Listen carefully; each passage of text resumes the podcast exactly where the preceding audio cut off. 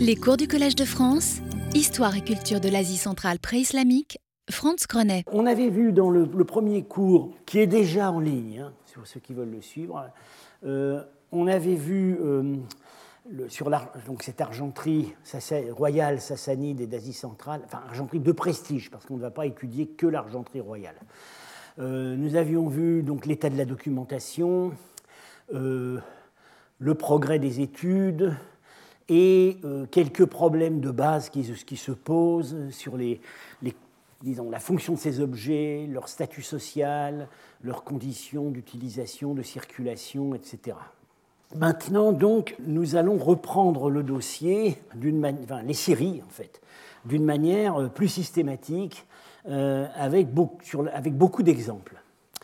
alors, il faut. D'où sort, sort l'argenterie de prestige sassanide euh, la réponse n'est pas complètement évidente. Euh, il y a un héritage parthe, c'est sûr, comme tout dans l'art sassanide, mais euh, il n'est pas très attesté pour l'argenterie.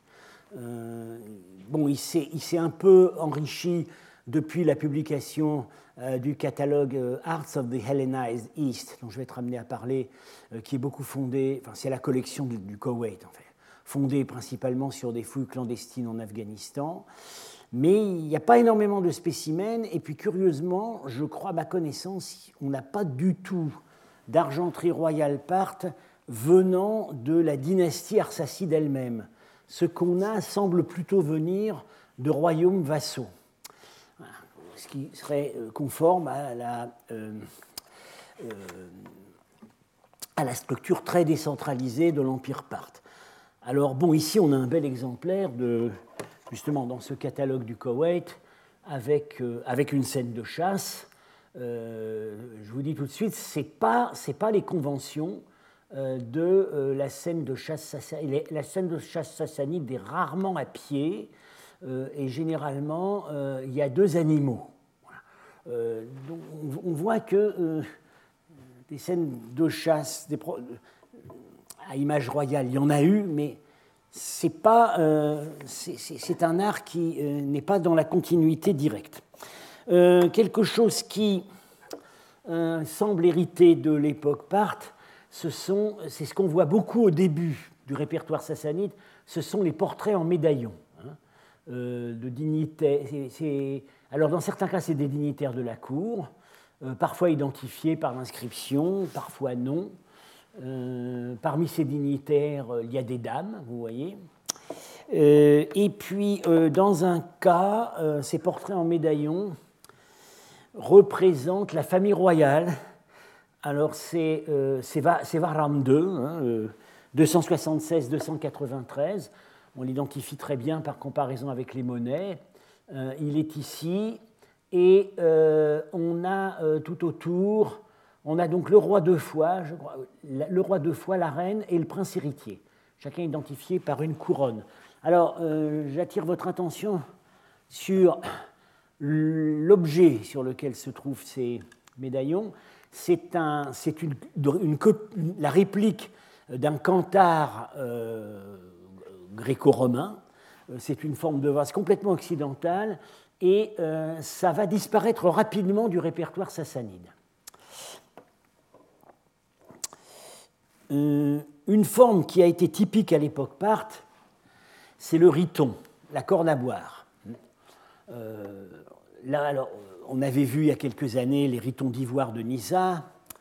Bon, on a maintenant une belle série de ritons parthes, ces merveilleux ritons qui représentent un lynx. Euh, mais cette forme du riton ne semble pas être restée populaire à l'époque sassanide. Plutôt, on en a certains dans les musées, mais euh, ce sont, ce sont des objets dont l'authenticité semble souvent douteuse. On voit que le riton s'est conservé à l'est. Euh, ici, sur une peinture de Penjikent, un, euh, un, personnage qui boit dans un riton sans doute en or, avec une tête de bélier. là, on, a ça en Sogdiane, on a ça à l'est, mais ça n'est pas la forme qui semble avoir été resté caractéristique pour l'époque sassanide. Alors, en l'état actuel de nos connaissances, l'argenterie royale sassanide, sous forme de grands plats à but proclamatif, paraît quand même surtout inspiré par Rome, dans un contexte qui est un contexte de compétition idéologique qu'on a récemment identifié euh, dans d'autres médias, euh, les reliefs euh, et, les revers, des monnaies.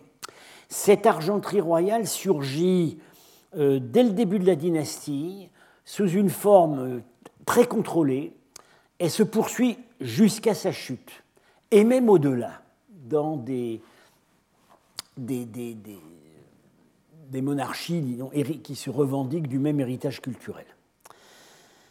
Euh, alors, euh, et puis, elle, se poursuit donc commanditée par des cours post-sassanides, et il y a aussi des imitations de vaisselle royale sassanide, c'est-à-dire que ces objets avaient acquis, en dehors des circonstances dans lesquelles ils avaient été produits, ils avaient acquis en soi euh, une, valeur de prestige qui faisait qu'on a continué à les imiter bien après, alors bon, là, c'est toute une, toute une tout un problème qu'on sera amené à aborder, parce qu'évidemment, là, ça rencontre la question des faux modernes. Euh, entre imitation post-sassanide et faux moderne, la frontière est parfois très ténue. Alors, euh, la propagande royale. Euh, comme je l'ai dit dans mon premier cours, il y a un ouvrage fondamental sur l'imagerie royale de l'argenterie sassanide, c'est l'ouvrage de, Prudence Harper, 1981, Silver Vessels of the Sassanian Period, tome 1, Royal Imagery. Euh, le tome 2, sur l'imagerie non, royale, n'a jamais, jamais paru.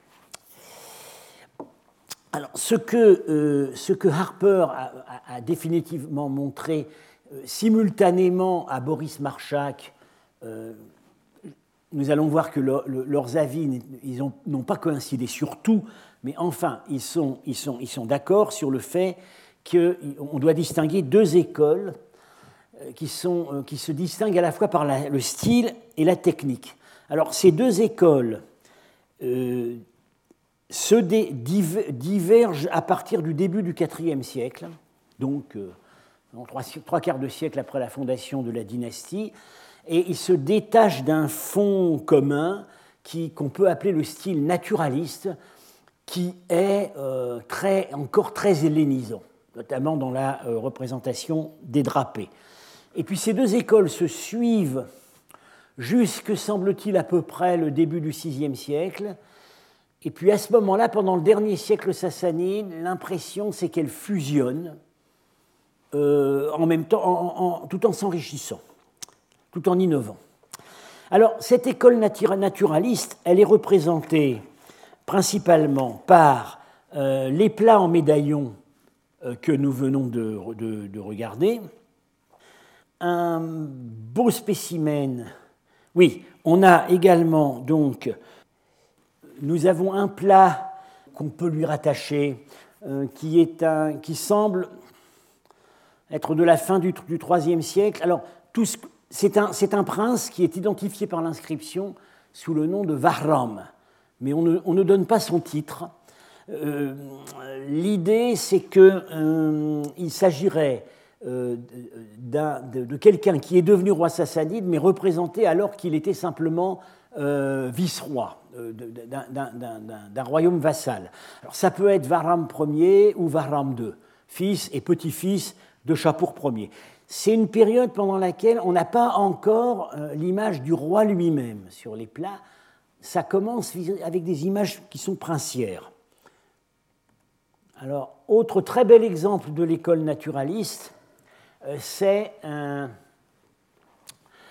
le plat dit de Shemaha. Il a été trouvé donc, euh, je crois que c'est dans, je crois que c'est dans le Caucase. c'est pareil, c'est un prince qui ne porte pas une couronne identifiable par ailleurs. Et euh, ce plat est une remarquable réussite esthétique. Euh, il tire un ibex. C'est encore euh, pas, pas, éloigné par la composition du plat part qu'on avait vu au début. Voilà, c'est encore, encore dans cette lignée. Et puis, donc, encore une fois, quand même vraiment très proche de modèles, de modèles gréco-romains. Euh, donc, euh, les deux écoles se dégagent dans la première moitié du IVe siècle et se, donc se distinguent à la fois du point de vue stylistique et du point de vue technique. Alors, ce qui semble être l'héritière la plus directe de l'école naturaliste, c'est l'école dite à ligne continue ondulée. on les définit par le, style de draperie. Euh, selon, euh, selon, un procédé qui a été beaucoup utilisé euh, par les spécialistes de sculpture gréco-romaine, c'est avant tout la manière de rendre le drapé qui permet, qui, permet de, distinguer les écoles. Alors, on a l'école à ligne continue ondulée, et puis vous allez voir que on a l'autre école à ligne couplée segmentée. C'est le meilleur critère. Euh, alors, cette école, je vais être amené à revenir sur ce plat, parce qu'il pose euh, un certain nombre de problèmes, euh, enfin de problèmes, disons plutôt, il amène un certain nombre de commentaires. Cette école qui semble être dans le prolongement de l'école naturaliste du début, semble se provincialiser assez vite euh, elle devient euh, provinciale de l'Est, euh, mais avec ce terme comportant certaines difficultés dont je vais être amené à reparler. Du point de vue technique, la seule technique utilisée, c'est le martelage et le ciselage à froid. C'est-à-dire que c'est absolument pas, c'est pas du repoussé. la coque est unique. Alors, on a dans le monde gréco-romain des plats à double coque donc c'est repoussé, euh, la coque supérieure est travaillée au repoussé et la coque inférieure est plate pour qu'on ne voit pas le motif en, négatif. Ça n'est jamais le cas avec les plats sassanides. Quand c'est le cas, c'est du post-sassanide ou ce sont des faux modernes. Euh, mais les historiens de l'art ont longtemps cru que c'était des plats à double coque. Et en fait, euh, ce qu'ont remarqué, remarqué Harper et Meyers dans leur livre fondamental, c'est que les faussaires modernes ont fait la même erreur que les historiens de l'art. Ils ont cru que c'était la technique de la double coque. En fait, non. Euh, et euh, donc, martelage. Et, euh, alors, par ailleurs, aucun plat sassanide authentique n'est coulé dans des moules à la cire perdue. Ça n'existe absolument pas. Donc, cette école connaît donc uniquement le martelage et le ciselage à froid. Et puis, on a la deuxième école, qui est dite à ligne couplée segmentée. Alors vous voyez ce que je veux dire. Hein. Voilà, les très, assez souvent, les lignes vont par deux. Euh, bon, si vous voulez, c'est un drapé plus schématisé, plus conventionnel, et ça n'ondule pas sur tout le corps. Alors cette technique est, la plus est en fait la plus représentée dans le matériel conservé aujourd'hui. Voilà un, très, magnifique exemple, très souvent reproduit. Euh, c'est, je crois, le roi Pérose à la chasse. Alors, vous voyez, on voit que, euh, bon, évidemment, ici, c'est très raffiné, euh, le, pli, le pli du pantalon est assez naturaliste, mais globalement, c'est l'école à ligne couplée segmentée. Alors, cette école a une spécificité technique. Pendant deux siècles, ils utilisent systématiquement des pièces insérées, ce que ne fait pas l'autre école. C'est-à-dire que les motifs principaux sont faits avec des pièces euh, qui, elles, peuvent éventuellement être moulées, mais en tout cas fabriquées par ailleurs, et euh, on voit très bien ici qu'ils sont insérés dans la coque par des incisions latérales. On soulève, euh, on fait une espèce de, saignée dans la coque, on, insère la pièce et on rabat en martelage. on, voit, on, voit, alors, on voit tout de suite ça parce qu'on observe des sutures. Et évidemment, on voit ça encore mieux quand c'est pas bien conservé et que euh, le plat a commencé à perdre ses pièces. Et euh, le reste de la composition est complété par martelage et ciselage. Alors, ce qu'il faut tout de suite euh, dire, c'est une conclusion que partagent Harper et Marchak, cette école, c'est l'école de la cour. C'est une école, c'est une école qu'on peut dire occident, Iran occidental, euh, Qui dit école de la cour ne dit pas forcément euh, Ctésiphon euh, euh, ou, ou, le farce. La cour était itinérante. Donc les artisans de la cour étaient itinérants aussi. C'est une situation qu'on retrouve exactement de la même manière dans le monnayage. Dans le monnayage sassanide, on a des ateliers provinciaux qui sont identifiés par des signes, et puis aussi on a un atelier qui, qui est l'atelier de la cour. Au lieu d'un nom de ville, on a sur les monnaies BBA, qui est la notation euh, idéographique du mot persan, dar, qui veut dire la cour. Et on sait très bien, on a la preuve que cet atelier monétaire de la cour, il n'était pas dans un seul endroit, il suivait la cour. L'endroit où la dépense publique était maximale, c'était la cour. Et en plus, c'est là qu'on soldait les armées. Donc cet atelier suivait la cour. C'est pareil pour les plats. Cet atelier, très certainement, euh, bien que le lieu d'exécution ne soit jamais indiqué, mais on a tout lieu de penser qu'il était itinérant avec la cour. Alors, euh, du point de vue de la finition, ce qui est en commun dans les deux écoles, c'est la dorure. Hein, mais cette dorure, euh, elle est toujours partielle. Il n'y a pas d'exemple de dorure complète. Dans certains cas, c'est assez discret, dans d'autres cas, euh, c'est plus. Euh, voilà, c'est, davantage couvrant, mais c'est jamais complet. Alors, commençons par un survol général. j'ai donc indiqué les critères de différenciation. Maintenant, euh, on va descendre un peu plus dans le détail. L'école de la cour.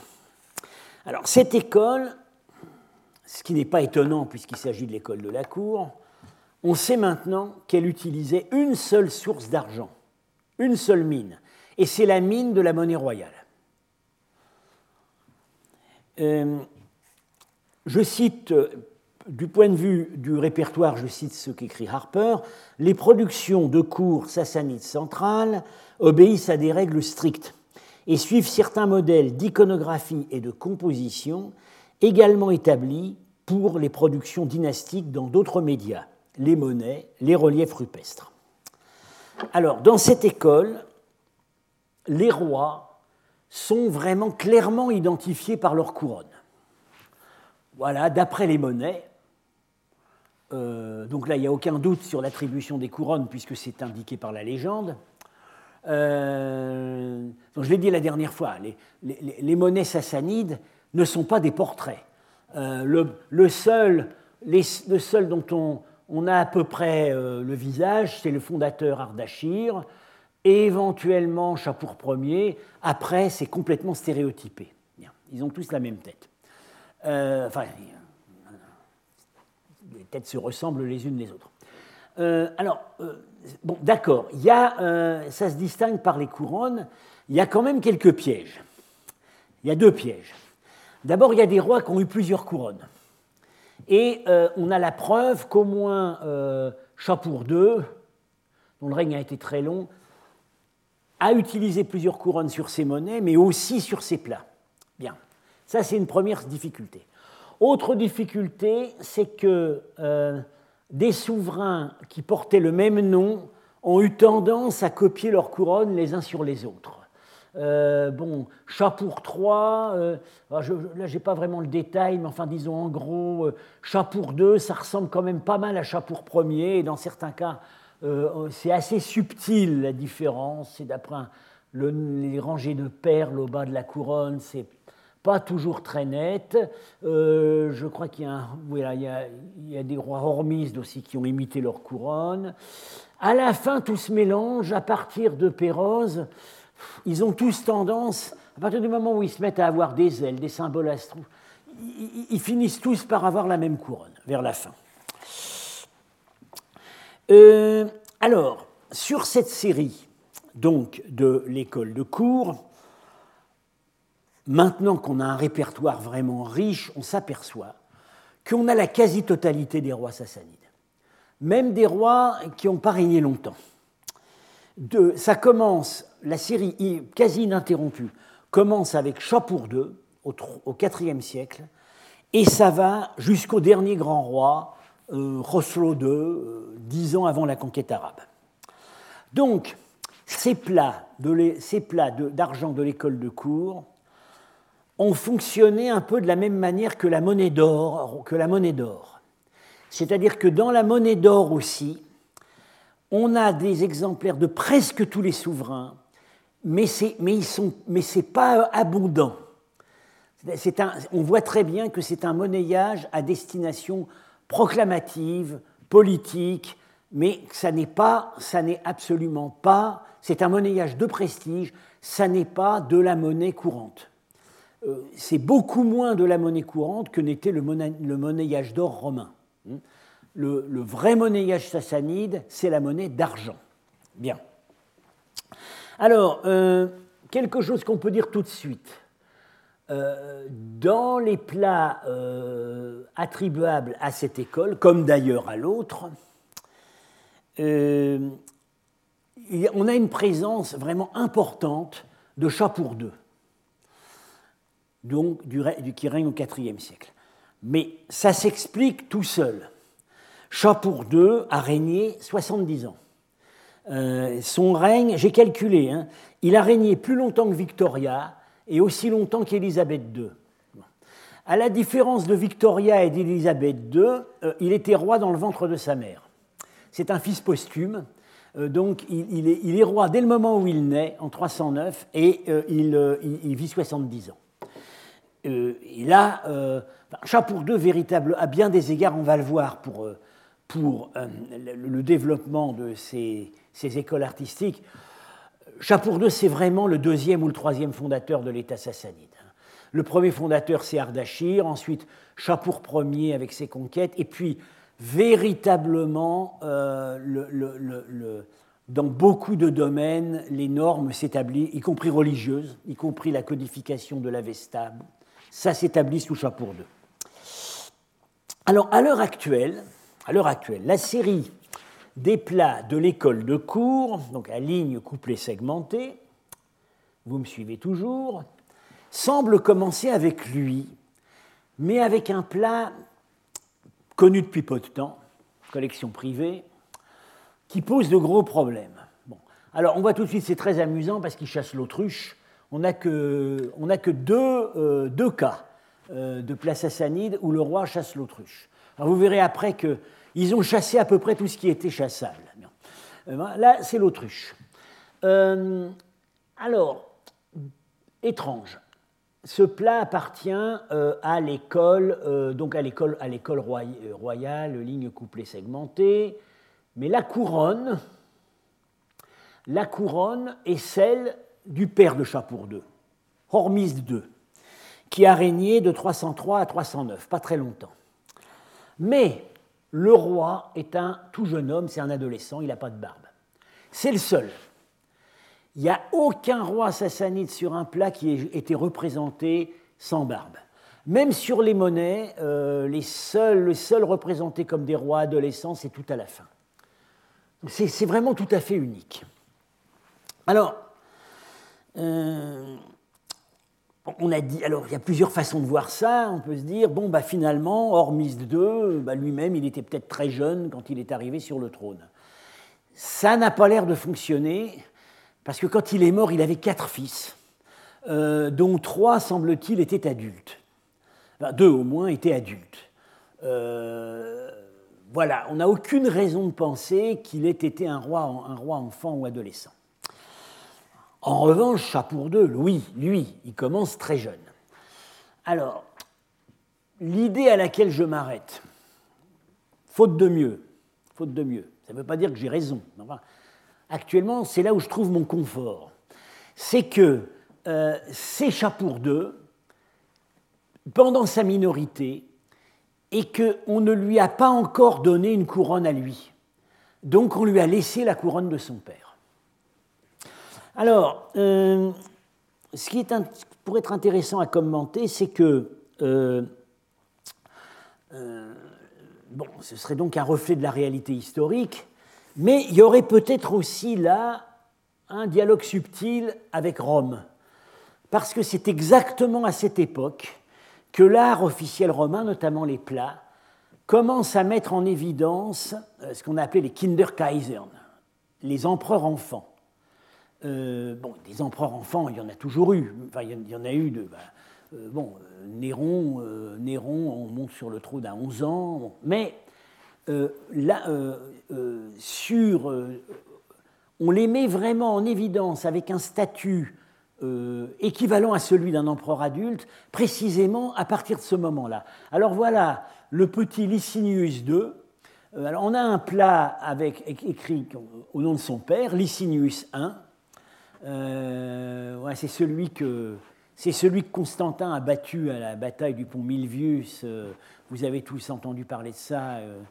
Euh, il a vu apparaître une croix dans le ciel, euh, par ce signe tu vaincras, et il a dit, bon, bah, si je gagne, je me fais chrétien.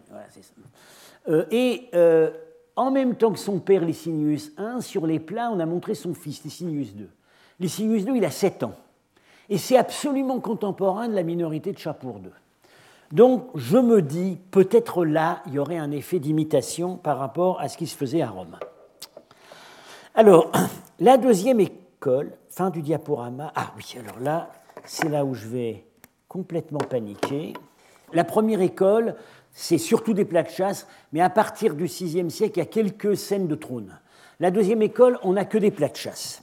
Alors là, euh, bon, Harper et Marchak sont d'accord pour la distinguer de la précédente sur les critères que j'ai dit, et ils ne sont pas complètement d'accord sur l'interprétation. Pour Harper, c'est une école provinciale situé dans divers, centres à l'est de l'Iran. Alors il faut savoir que pendant longtemps, en histoire de l'art sassanide, l'est de l'Iran, ça a été la poubelle de l'histoire de l'art sassanide. Quand on savait, quand on savait pas vraiment euh, localiser quelque chose, on dit dans l'est. Et puis avec ça, vous vous débrouillez. Euh, maintenant, on connaît quand même beaucoup mieux l'Est, beaucoup plus en détail, on, sait ce qu'il y avait. Alors, euh, pour Harper, certains des rois, certes, peuvent être identifiés comme des rois sassanides d'après les couronnes, mais la majorité ont des couronnes trop divergentes pour qu'on puisse les identifier comme des rois sassanides. Alors, bon, elles pensent plutôt à des princes locaux, notamment parfois certains, la dynastie dite Kushano-Sassanide, dont j'ai été souvent amené à parler, qui est une dynastie vassale, probablement une branche cadette de la famille royale, qui ont gouverné en Bactriane pendant à peu près un siècle. Bien. Euh, alors, Marchak n'est pas d'accord. Et moi, je vous dis tout de suite que je suis du côté de Marchak. Pour Marchak, c'est une deuxième école officielle, tout aussi officielle que la première, mais qui fonctionnait effectivement à l'Est et principalement à Merve, d'après lui, hypothèse que je trouve très vraisemblable. Merve, c'est à la fois l'Iran et l'Asie centrale. C'est euh, la ville qui a fonctionné comme capitale politique militaire de l'extension centra-asiatique de l'Empire. On sait par exemple que sous Chapour II, à certains moments, quand il fait campagne à l'Est, il réside plusieurs années à Merve. Euh, on le sait par Amien Marcelin notamment, euh, euh, l'empereur romain essaie de lui envoyer des ambassades, et puis les ambassades mettent un certain temps à le trouver parce qu'il il réside à Merve depuis, depuis longtemps. Il y, a des problèmes, il y a des problèmes sur le front nomade à l'est, et il y réside. Et d'ailleurs, alors ça, se manifeste par une épithète de Merve qu'on va trouver, qu'on trouve souvent, qui est Mervi Shahigan qu'on a aussi sur les monnaies. Merve la royale, c'est vraiment la deuxième grande capitale, après Ctésiphon. Euh, euh, donc, l'hypothèse de Marchak s'appuie sur cette, euh, cette circonstance historique, mais du point de vue stylistique, il y aurait peut-être quelques arguments euh, on observe effectivement que euh, sur cette technique très de drapé, euh, souple, très élégante, on l'observe parfois sur des monnaies frappées à merve. les graveurs de monnaie pouvaient euh, partager un peu les mêmes procédés avec les, euh, avec les graveurs de plats. Euh, on a également certaines analogies avec les, dans le rendu des plis, analogies pas complètes, hein, mais certaines analogies avec le rendu des plis sur les stucs de Bandian au Khorasan. et on sait maintenant que les stucs de Bandian, de, la résidence aristocratique de Bandian, qui ont fait sensation au moment de leur découverte, euh, n'était pas isolé, euh, puisque euh, un article là va paraître dans Studia Iranica, et, on voit maintenant qu'il y a une école locale. On a plusieurs sites en fait qui, ont fourni des, des, stucs du même style. La datation pose problème, ça peut être 5e, ça peut être 6e siècle. Bien. Alors, dans cette. Euh, Marchak distingue 8 ou 9 stades très bien séquencés dans cette école. Alors au début, comme pour l'autre école, ben, on a plutôt des princes. Alors voilà, le magnifique plat de Sari euh, euh, trouvé dans un site de la Caspienne, c'est un joyau du musée archéologique de Téhéran, euh, où on a un personnage qui porte une couronne qui ne correspond absolument pas à une, couronne royale connue, et d'ailleurs l'espèce d'ornement en je ne sais pas trop comment le décrire, on dirait les, petits gâteaux qu'on met dans les boules de glace, euh, ne, correspond pas du tout à ce que les rois portent sur leur tête. Hein. C'est un prince, c'est tout ce qu'on peut dire. Euh, on ne peut pas non plus vraiment le localiser. le fait qu'il chasse le lion indiquerait quand même que ça se passe en Iran. Je vais être amené à revenir là-dessus. En Iran, on chasse le lion, en Asie centrale, on chasse le tigre. Euh, alors, euh, euh, ensuite, on a... Ah oui, alors, des princes inconnus à nouveau. Et là, c'est vraiment, intéressant. Le premier, alors là, là la, proie, je vais être amené à revenir là-dessus, c'est plus un lion, c'est un tigre on est vraiment à l'est. je dis tout de suite, les lions et les tigres. Des lions, il y en avait en Iran, à l'époque sassanide. Il y en avait encore au Moyen Âge. Les dernières observations de lions d'Iran, euh, c'est euh, dans, euh, dans, les jungles fluviales du côté de Suse pendant la Deuxième Guerre mondiale. C'est là que le lion d'Iran s'est éteint. Des tigres, il n'y en a jamais eu en Iran sauf dans la Caspienne, végétation de type plutôt tropical. Le tigre est vraiment caractéristique de l'Asie centrale, à la fois le long de la Moudaria, les forêts-galeries, et dans l'Indo-Couche. Euh, et euh, ces tigres d'Asie centrale, ils ont existé quand longtemps. le dernier, le dernier euh, a été tué en 1973 au Khorezm euh, et il est aujourd'hui empaillé au musée de Noukous. Des ouvriers à nous, à Ekhanoum, quand j'y étais dans la fin des années 70, nous disaient que euh, dans la, jungle, la forêt fluviale pas loin du site, des, gens du village avaient entendu ou vu des tigres. Euh, mais bon, là, ces récits oraux sont difficiles à contrôler parce que le terme qu'ils employaient, c'était cher, euh, qui veut dire à peu près toute espèce de grand félin. Ça peut être lion, ça peut être aussi tigre, et puis ça peut être aussi des petites des panthères.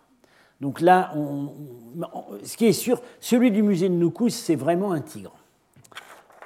Euh, alors, le personnage à gauche, donc, peut-être éventuellement, je me pose la question, sa, couronne pourrait correspondre à celle d'un des rois Kushano-Sassanides, donc des contemporains de Chapour II au IVe siècle. C'est pas sûr. En tout cas, il est à l'est parce que vous voyez, il chasse le tigre. Euh, on ne voit pas très bien sur la, la, vue, mais sur la diapo. Mais quand on voit la, photo, euh, ce n'est pas des lions, il y, a les, il, y a des, il y a les rayures du tigre. C'est des tigres. Celui à l'est, alors lui, euh, il est extrêmement intéressant. Je me suis posé des questions sur l'authenticité, euh, mais euh, j'en ai discuté euh, directement avec Harper et Meyers, qui sont tout de même. qui, qui, trient très sévèrement les plats dans les publications. Et en fait, ils l'ont vu, ce plat. Il est au musée Miho, au Japon, et ils sont persuadés qu'il est authentique. Alors, vous voyez tout de suite la couronne. Je vais vous montrer une vue plus grande, et surtout, surtout, ce plat appelle des réminiscences littéraires. La couronne, euh, on dirait un chapeau de bouffon. Euh, c'est une couronne qu'on n'a absolument nulle part. Nulle part. Donc c'est un roi, un vice-roi, un gouverneur, un prince apanagé. Euh, très nettement, alors il a, vous voyez là, c'est magnifiquement l'école à ligne continue ondulée. Euh, et euh, il chasse pas vraiment, il capture un poulain. Alors tout de suite, je ne suis, pas le premier à avoir trouvé ça. Euh, Inagaki, qui a publié ce plat dans le catalogue du musée Miho, l'a tout de suite vu. C'est évidemment un clin d'œil au Charnamé, à ce qu'était à l'époque le Charnamé, le livre des rois, et euh, l'exploit de Rostam quand il capture euh, son poulain Rarch. Voilà. Je, cite d'après la traduction récente de Pierre Lecoq. Je vous dis tout de suite, c'est une, une, traduction qui n'est pas vraiment littérale, mais euh, qui est tout de même un tour de force, qui est très élégante, se lit très bien, et il a rendu un immense service à nos études parce que maintenant, on a le Chanamé sous forme lisible en français euh, en un seul volume. alors avant, il y avait la traduction de Morle, mais un ouvrage difficilement accessible et euh, bon, dans un, dans un style euh, tout de même un peu lourd et un texte qui n'était pas aussi sûr que le texte qu'on a maintenant. Alors, que lit-on? Rostam assura son équilibre et se tint prêt puis resserra un peu plus le nœud du lacet. là, il n'y a, pas de lasso, mais enfin. Puis de toute sa force, il étendit son poing et appuya fortement sur le dos du poulain. Mais sous sa poigne, son dos ne ploya pas. On eût dit qu'il ne la sentait même pas. Rostam se dit Voilà où je dois m'asseoir, c'est ainsi que je ferai des actes de gloire. C'est évident que c'est ça qu'on a voulu représenter.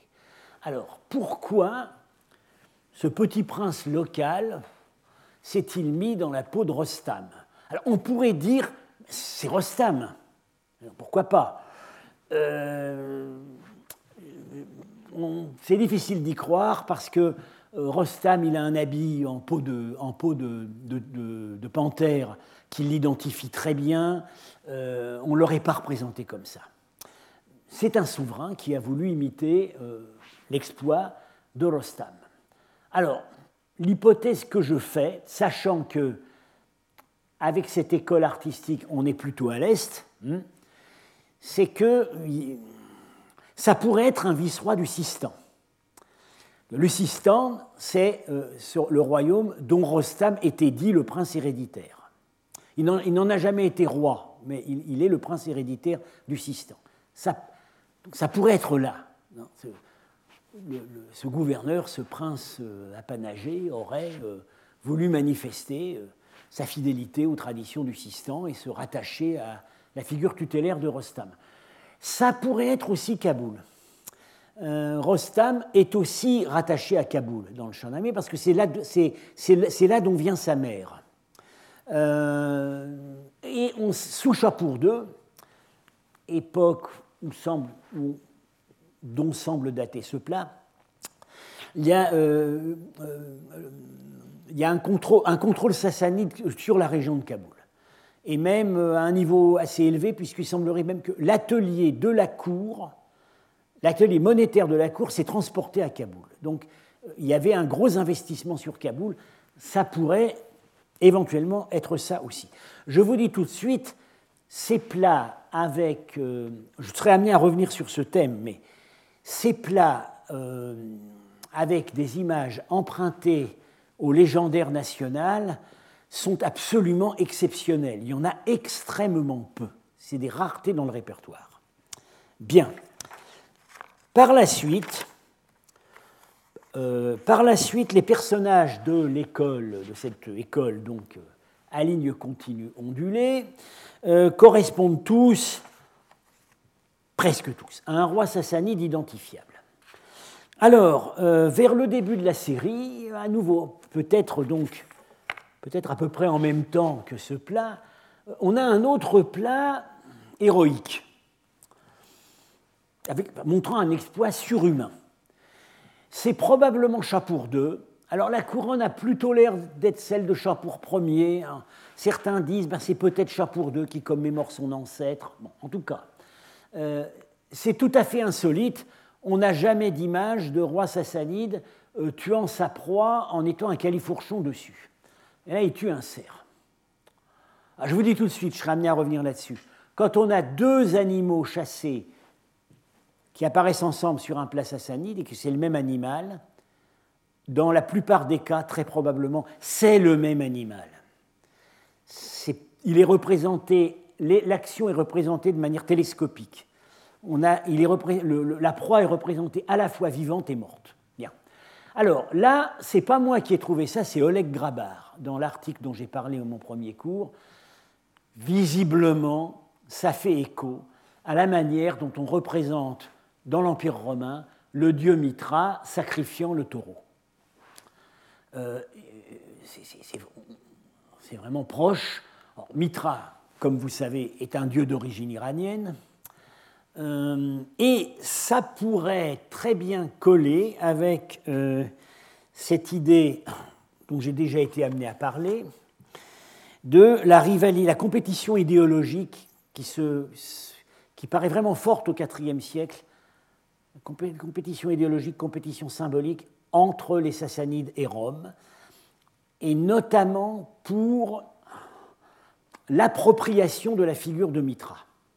Euh, c'est un thème que Chapour II a fait des guerres interminables avec les Romains, euh, et euh, l'appropriation de la figure de Mitra, on la voit très bien dans le cas du relief de Takibostan, alors je vous dis tout de suite, il y a un problème sur l'identification des personnes. Il y en a deux qui sont sûrs. Lui, c'est Mitra, évidemment, avec ses rayons. Euh, et il tient le barsum, euh, donc les baguettes magiques zoroastriennes, bah, bah, magiques, rituelles. Euh, il est sur un lotus, alors certains disent ça pourrait être peut-être le, mettre en relation avec les provinces de l'Est.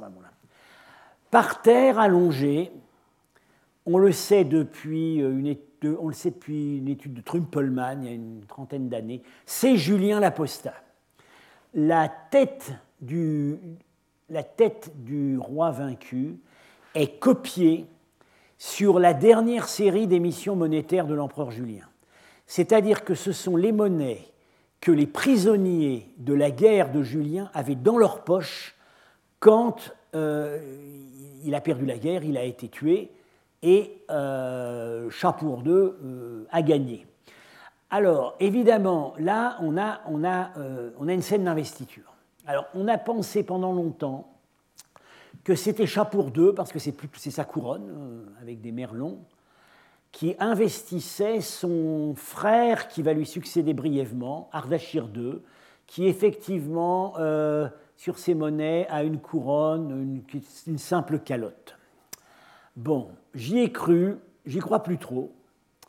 Euh, je n'y crois plus trop. Euh, je pense maintenant qu'il arrive que II porte ce type de couronne très sobre. Et comme c'est la couronne habituelle d'Ahura Mazda, il a voulu laisser au dieu sa couronne. Il n'allait pas prendre la même. Et la logique, c'est que c'est Ahura Mazda qui investit euh, de, de, la, couronne de victoire, le, principe du charisme royal qui investit Chapour II. Je pense que c'est le. Et euh, un auteur avec lequel je suis assez rarement d'accord, Aboulola Soudovar, a, euh, dans, un dans un de ses nombreux ouvrages récents, euh, attiré l'attention sur un point important c'est que la, tête, la tête du personnage de gauche touche un peu plus haut que celle de droite, touche un peu plus haut que l'autre. Donc il y a visiblement, il, y a les pieds plus hauts aussi. Donc la, la, relation hiérarchique, elle va de lui à lui. Alors, donc, on a là Chapour II, ayant vaincu l'empereur romain Julien, païen, qui, sur certaines de ses monnaies, se revendique de Mitra, même si, semble-t-il, il n'était pas initié au mystère de Mitra, vaincu avec l'appui de Mitra. Le Dieu, le message, c'est le Dieu que vous, les Romains, prétendez protéger vos empereurs et leur assurer la victoire, combat à nos côtés. Et c'est notre Dieu à nous. Euh, c'est des choses qu'on voit vraiment maintenant. Euh, un, numismate du cabinet des médailles, Dominique Hollard, a beaucoup publié, il a, d'ailleurs fait un article sur ce, sur ce relief en, produisant des séries, euh, pour son argumentation, des séries de revers de monnaie justement émis à l'époque des guerres entre Chapour II et Julien, et même un peu plus tôt les guerres entre Gordien et Chapour II, et on voit très bien qu'il y a du ping-pong idéologique, chacun des deux camps revendiquant la protection de Mitra. Tout ça pour dire que dans un contexte comme celui-là, il me paraît, je pense que Grabar avait raison, et que c'est un clin d'œil, c'est un clin d'œil euh, au sacrifice du taureau par Mitra tel que les Romains le représentaient, et que les Iraniens se réapproprient. Toujours dans cette série, euh, oui, un plat qui. Alors voilà, je vous disais, parfois les couronnes posent des pièges. Alors voilà un exemple typique. Ce plat absolument magnifique qui est à l'Ermitage, on appelle le plat de Perme, euh, euh, pendant longtemps a été considéré comme, de manière sûre, appartenant à la dynastie vassale des Kouchano-Sassanides. Voilà un des rois Kushano-Sassanides, Wahram II, qui porte cette couronne à tête de bélier. Mais voilà, mais voilà. Euh, Amien Marcelin, quand il décrit Chapour II assiégeant la ville de Hamida, aujourd'hui Diyarbakir, dit qu'il a vu le roi Chapour et que ce roi avait une couronne à tête de bélier ou du moins un casque à tête de bélier. Alors bon, on, s'est dit, mais c'est pas la couronne de Chapour II. Alors, bon, bah, Chapour II avait dû amener avec lui le vice-roi Kouchano-Sassanide, et Amien Marcelin a été mal renseigné. Euh, c'est pas le roi qui l'a vu, c'est son allié. Bon. Ça, peut, ça peut paraître quand même un petit peu bizarre que euh, le roi des rois de l'Iran euh, n'ait pas été clairement identifié pour tout le monde. Et puis depuis, patatras, on a une monnaie de Chapour II avec cette couronne. Donc il lui est arrivé d'avoir cette couronne. Alors, euh, on peut même aller un petit peu plus loin dans euh, la finasserie euh, interprétative. C'est normal qu'un roi qui s'appelle Varram ait une couronne, une couronne à corne de bélier. Il y a d'autres cas, puisque Varram, dieu de la guerre, Wahram, dieu de la guerre, a euh, six incarnations animales, dont l'une est un bélier, un bélier, euh, un mouflon, un bélier furieux. Bien. Donc il y, a un rapport. Bon, Chapour, il s'appelle pas Vahram. Mais dans les deux cas où on le voit porter une couronne de bélier, il a besoin de la protection de Vahram. Quand il est à la guerre, il a besoin de la protection du dieu de la guerre. Donc ce serait logique qu'il ait la couronne à cornes à ce moment-là. Et ici, que chasse-t-il Le sanglier. Et le sanglier est l'une des incarnations animales de Wahram, c'est même la plus fréquemment représentée. Donc là, bien entendu, tout ce que je vous dis, euh, c'est ce que je pense moi. Euh, on est sur un terrain assez mouvant euh, où les certitudes sont rares et les hypothèses nombreuses. je m'autorise je me permets moi-même de faire mes, des hypothèses, qui d'ailleurs en général n'appartiennent pas qu'à moi. Euh, toujours pour cette école de l'Est, euh, très commodément. Alors, pour, vous donner une idée de la série, euh, série à l'époque où Marchak a publié son grand livre en 87, donc il y a plus de 30 ans. Depuis, on en a beaucoup d'autres. Hein. Regardez, regardez comme c'est cohérent. Hop, hop. Marchak a pris la peine dans son livre. Il dessinait lui-même hein, toutes ces illustrations. Il était un très bon dessinateur. Euh, eh bien, il a, représenté à l'échelle et avec les mêmes conventions, puisque c'est lui qui dessine tout, euh, une, série de six plats euh, qu'il attribue à cette école, et ça permet, mieux que toute démonstration, de visualiser la cohérence des, choix, esthétiques. Donc là, c'est le prince inconnu dont j'ai parlé, là, qui semblerait ouvrir la série. Bon, ici, on a, on Vous voyez, là c'est très proche. Enfin, euh, les deux, c'est des lions. Alors là, ce sont des. Euh, il faut que j'aille voir. C'est peut-être. Non, ça serait quand même plutôt des lions. Bon. Euh, voilà, ici on a Pérose. Et puis, ici, on a donc notre chapour de, qui fait le geste de Mitra. Ici, on a Bahram V, un plat que je, un plat que j'ai montré et que je vais remontrer, parce qu'il pose, euh, euh, il, a à mon avis un sens très riche. Et puis voilà encore d'autres exemples. Yazgir 2 et euh, le dernier, un des derniers de la série, ce serait Kavad, qui chasse un onagre. Alors vous voyez la, diversité des proies. Hein. L'onagre, le zébu sauvage, le lion, le lion, le sanglier. En fait, maintenant, Marchak devait connaître, bon, je connaissais peut-être une dizaine de ces plats, avec euh, la multiplication des trouvailles apparaissant sur le marché des antiquités, euh, on, s'aperçoit maintenant que cette série devait être aussi exhaustive que l'autre. C'est-à-dire que pratiquement chaque souverain sassanide avait son, plat. Donc, je pense comme Marchak que les deux séries étaient officielles et que l'art officiel sassanide s'appuyait sur deux jambes. Une jambe à l'ouest, le Fars, les, les, vieilles provinces historiques, le Fars, la Médie avec Hamadan, la Mésopotamie avec Ctésiphon. Une jambe à l'est, au Khorasan. Et ça rejoint tout à fait euh, les conclusions euh, qu'adoptent maintenant des archéologues iraniens travaillant au Khorasan sur euh, le fait qu'il existe là une école qu'on ne va pas dire provinciale, parce qu'elle est tout aussi brillante et prestigieuse que l'autre, mais il y a un style du Khorasan dans les plats, il y a un style du Khorasan dans l'argenterie, dans les stucs, ça entretient des rapports avec les pays d'Asie centrale, et on voit très bien que, encore une fois, les Sassanides ont marché sur deux jambes. Une jambe, c'était Ctésiphon, la frontière romaine et les vieilles provinces historiques de l'Iran, et une autre jambe, c'était Merve, qui était la fenêtre vers l'Est.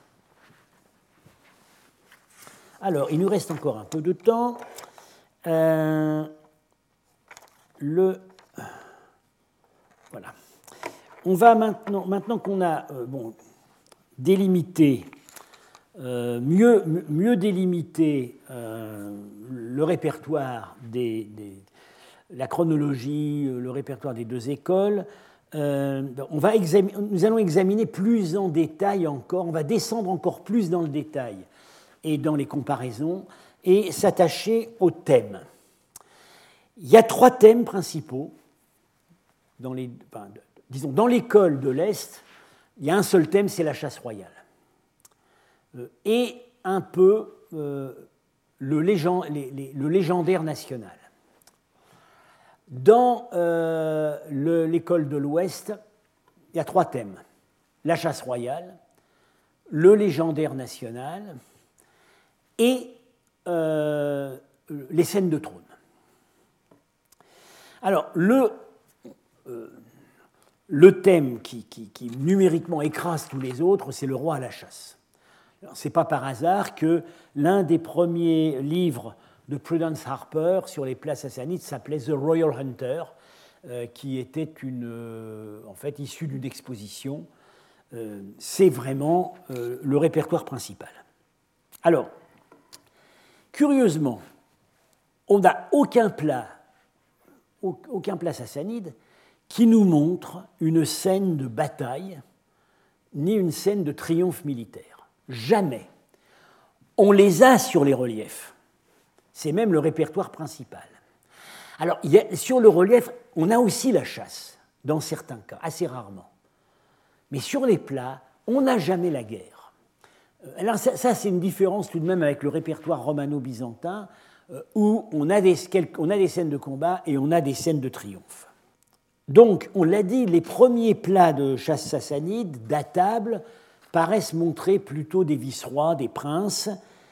Et à partir de Chapour II, dans les deux écoles, euh, on voit que s'installe le monopole, le monopole royal. Le seul personnage qui peut être montré chassant à partir du règne de Chapour II, c'est le roi. Euh, ce qui pourrait correspondre historiquement avec le fait que c'est précisément sous Chapour II qu'on voit disparaître la plupart euh, des, de ces vice-royautés, monarchies vassales, etc. Euh, en fait, ça ne subsiste plus qu'en Arménie et euh, à l'est, donc avec les Kouchano-Sassanides. Sinon, le roi des rois, on peut même plus parler de roi des rois. c'est le roi tout seul. Bien. Alors, tout de suite, ce que nous avons, vous avez tout de suite vu sur un certain nombre, un nombre assez important des plats que nous avons vus, que euh, fréquemment, je ne dis pas toujours, mais fréquemment, on a le même animal représenté deux fois. Parfois attaché par les pattes. Voilà les lions. On a vu ça avec les sangliers, on a vu ça avec les. Et dans, euh, un cas, euh, disons, un animal est clairement mort et l'autre est en train d'être tué.